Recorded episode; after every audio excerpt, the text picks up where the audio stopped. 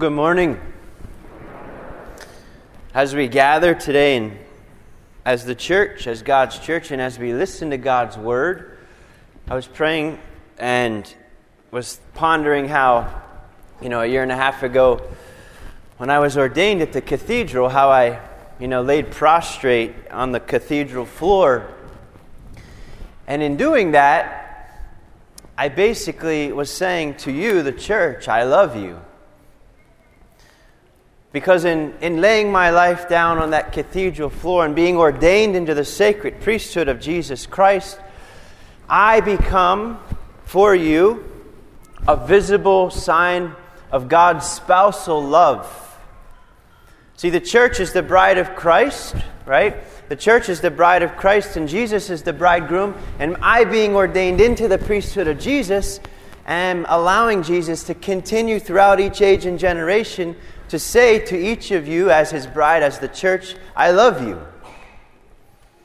And every priest, from out all of time and from the beginning, from the Last Supper to from the 12 apostles up until this day, this is what the priesthood is about. It's God's big I love you to all generations and all ages.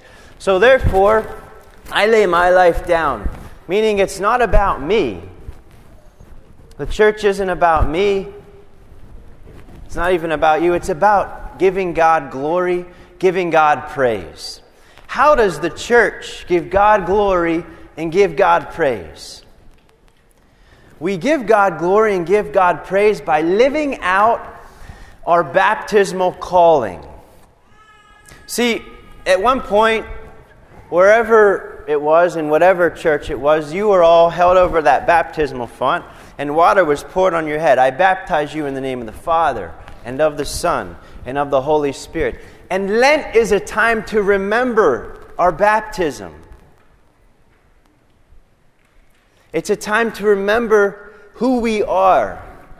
You are born into a new life of grace through baptism. The church is your mother. The baptismal font is actually the womb of the church. Just like the water breaks, right? And then the baby comes, right? When the water breaks, that means here comes the baby. Well, it's same with baptism. The waters of baptism is where the new babies are born. The new children of God that each one of you are. We're born out of the womb of Mother Church, the baptismal font. And so, Lent, as we enter it, is a time to recall, if you will, we probably don't remember if we were babies, but just to remember the idea that we were born again. Through the grace and waters of baptism, through the Holy Spirit, you are born again. So, how does the church give glory to God? We give glory to God by living out our baptismal promises, by living out our call to love in good times and bad, in sickness and health, and rich and poor, until death do us parts, we give God glory by being faithful to our baptismal vows.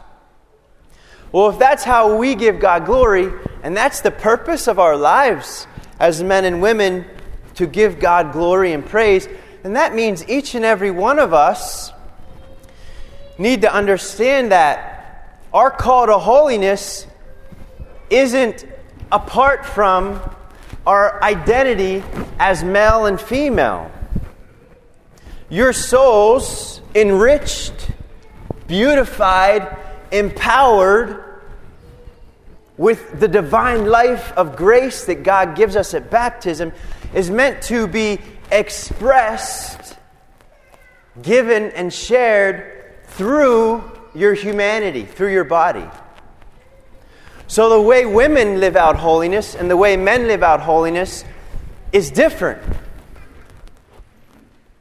Grace becomes visible, the Word becomes incarnate through men and women differently. Men give glory to God by embracing their masculinity and becoming good husbands and good fathers. Women give glory to God by embracing their femininity and becoming good wives and mothers. And both call calls to holiness as male and female, as man and woman, as wife and husband, as mother and father. Both calls are lived out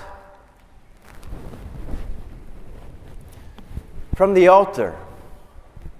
Just as I laid my life down on the cathedral floor, every man and woman in here lay their lives down on the altar. Because that's where we hear the words This is my body given up for you. This is my blood poured out for you. If you want to experience the glory of God and the power of God and the majesty and beauty of God, live the Eucharist, live the Mass. And the catch is, is it's impossible to live the Mass without the Mass. We can't live out our call as male and female to holiness without being empowered by divine grace. And where does grace come from? The church. Jesus poured himself into his bride, the church, filled her and impregnated her with divine life, of which you were born into this new life through baptism. And so in our first reading today, we hear it said, See, now I'm establishing my covenant with you. God wants to establish a covenant with you.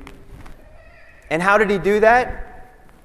He did that by sending His Son, the Father sent His Son Jesus, to establish a new covenant, a contract you know, many of you know you work right in the world. A contract is an exchange of goods and services. A covenant is an exchange of persons. When I laid my life down on that cathedral floor, and when you were baptized, and when, or when you were married, you gave yourself to God, and God gave Himself to you. A covenant is an exchange of persons. When you come up to communion, there's not an exchange of goods and services happening, there's an exchange of persons happening. God gives himself to you, and you give yourself to God. There's a holy communion. So God's saying, Now, see, I am now establishing a covenant with you.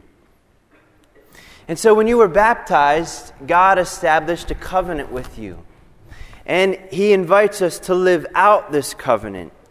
Now we know that in the beginning, obviously, there was a lot of breaking of these covenants with God, a lot of breaking of the covenant relationship with God.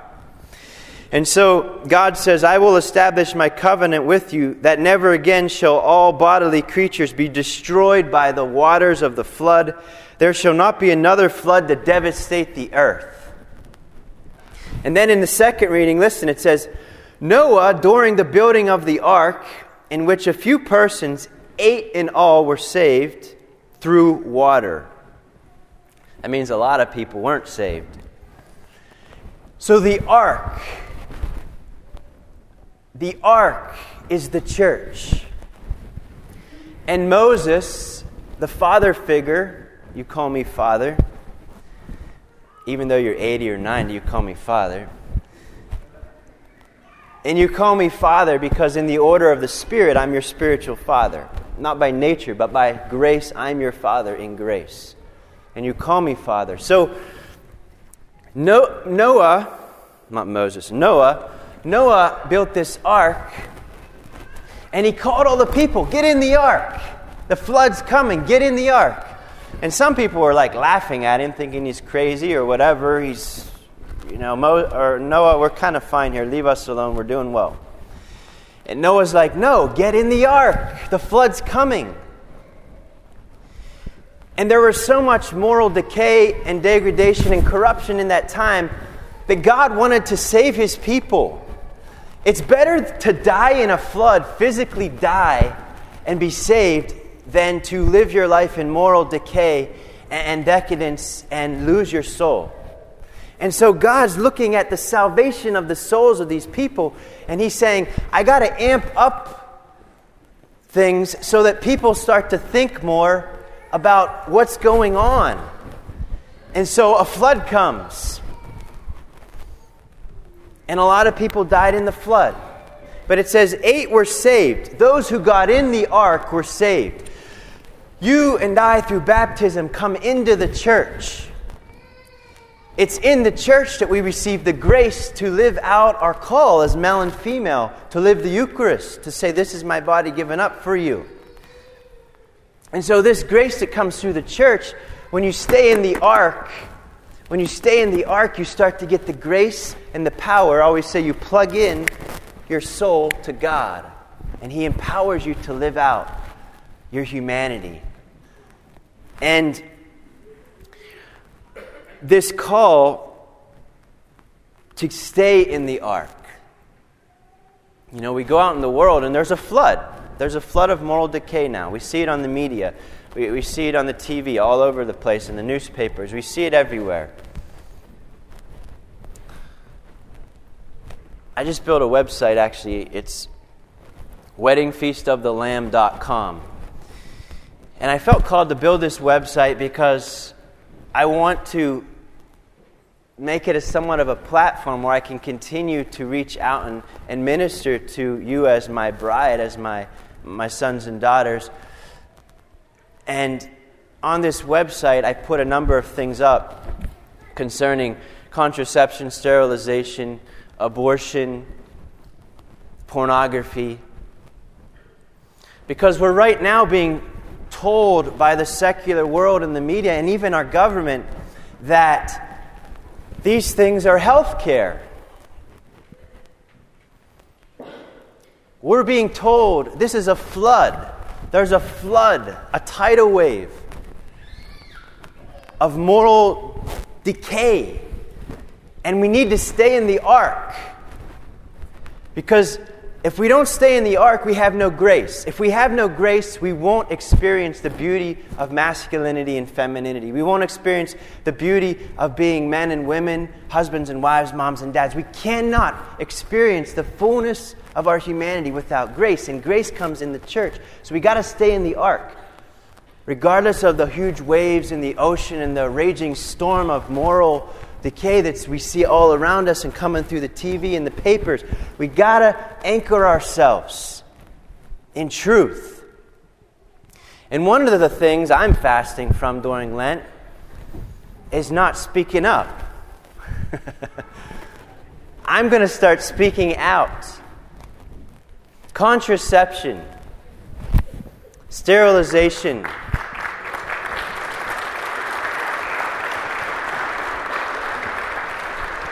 abortion. The World Health Organization, the International Agency for Cancer, the EPA, the FDA, the USDA declares hormonal contraceptions to be a carcinogen. You don't hear that on the radio, you won't hear that on the news, you won't hear that in the papers. But it's women's health care. I just spoke with two young female doctors that are obstetrician gynecologists, and they were speaking of this reality, and we were talking about it. And I just spoke to a doctor recently who stopped prescribing the pill. Because they told me the definition of health is when all your bodily functions are working properly, all your organs are working properly. So, why would I give a, a carcinogen to a woman that's working properly? And the only answer to that question is our hearts are struggling with self control. Our hearts are struggling with giving proper direction to our bodies. And if you're human, yes, that's a part of being broken and human. We all struggle with this. But the solution isn't to eliminate the struggle. If I told my football team, You guys are tired. You don't really look like you're ready to practice. We're going to skip a few weeks and the game will come. We'll be all right. We'll practice once or twice. We'll get crushed. We'll get crushed. Contraception is avoiding the struggle that makes me a saint. It's avoiding this is my body given up for you. No, take this so I don't have to give up my body for you. Take this so that I don't have to say no and never exercise self discipline. Pornography. On my website, I just found a graph $97 billion industry. Larger than Google, larger than Yahoo, larger than anything. Pornography is going through the roof. Why? Because we're not living out our call as men and women to live the Eucharist. We've stopped. One in four teens have an STD. Teen girls have an STD. That's a problem. We went from three STDs before the pill to 30 plus after the pill. That's a problem. Contraceptions, health care for women. Let me tell you something. The church loves women. I, as a father, love every woman in here as my daughter. And I'm not going to stand back and watch the government and society drown my daughters in this garbage. I am a father, I'm a priest. It's not about what I think and feel. I laid my life down. It's about what truth is. And truth is hard. This is a hard message. I know a lot of Catholics use contraception. You know, it's just struggle for all of us. But the point isn't to throw out the teaching of the church, but let it challenge us. Let it challenge you. Let it challenge me. You know, just because I'm a priest doesn't mean I don't struggle with my sexuality in the sense of trying to direct my desires. I'm broken just like y'all. And we all need to plug into the Eucharist weekly and daily and pray and go to confession and work on this together as a family so that we can respect each other as God created us to be respected. So, a Lenten sacrifice I'm going to challenge y'all with. It says, The Spirit drove Jesus into the desert, and he remained in the desert. The desert is where you're going to find your call as male and female to lean on God's grace and to live the Eucharist. And Lent's a time where we fast from those selfish desires and inclinations that lead to reckless, promiscuous behavior. Again, all the numbers point to it. And we have a time. This is our time. This is your time to live in this world right now. God gave us this time. We can rise up as a church or we can sit back and watch the floods destroy our whole culture. We got a choice to make. Is it easy? No. Jesus never uses that word. He says, Take up your cross and follow me. And it's not going to be easy.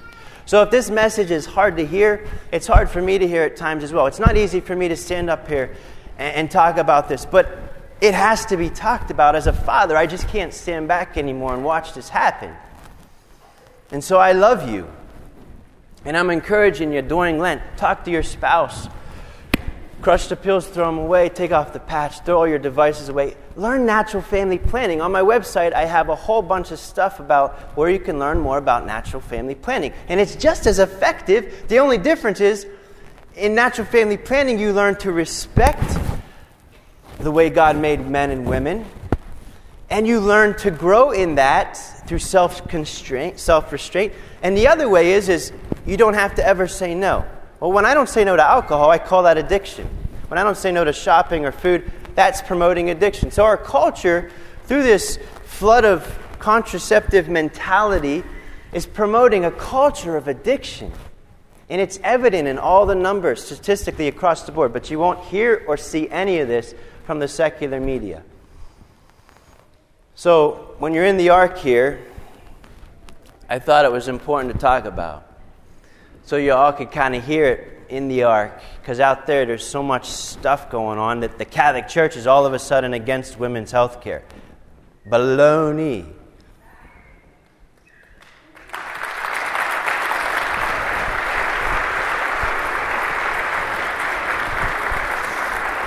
So, so please open your hearts to this message. It's hard. Let it challenge you. Let, let yourself feel uncomfortable by this message. I'm, I'm uncomfortable by it. But praise God because if we were always comfortable, we aren't going to grow. If my football players are like, you guys look uncomfortable, you know, we won't do any more practice. That's crazy. We need self discipline at work. We need self discipline at school. We need self discipline in every area of life, but for some reason, when it comes to living out our sexuality as God designed it, we throw out all the discipline. And we wonder, you know, we can always say you can make a salad and take more time and use organics, or you can eat McDonald's every day.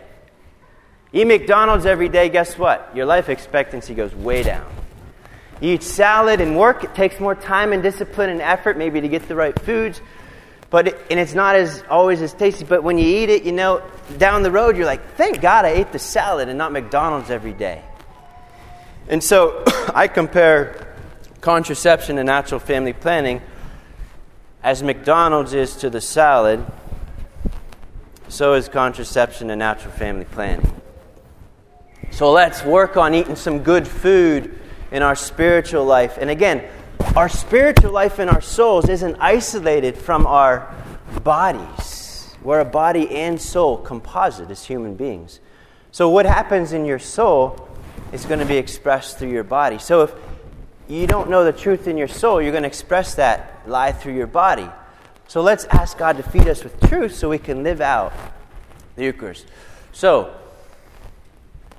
I, as your father, as a priest, say to each of you, I love you.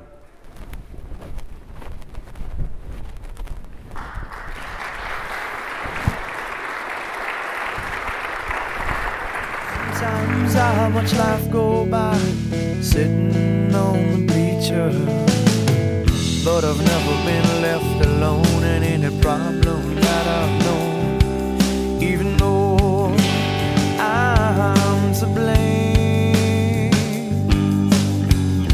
were times when things were dark and I've been known to miss the mark. But someone fixed my aim. Sometimes I'm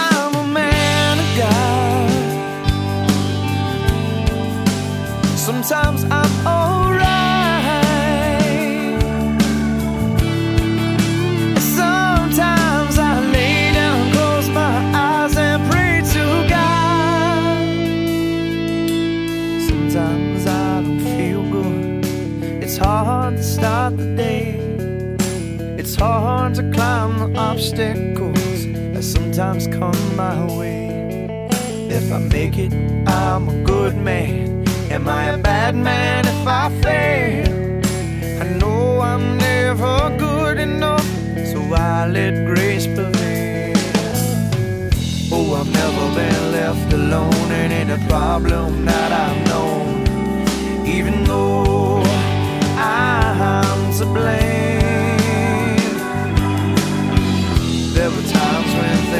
Dark and I've been known to miss the mark, but someone fixed my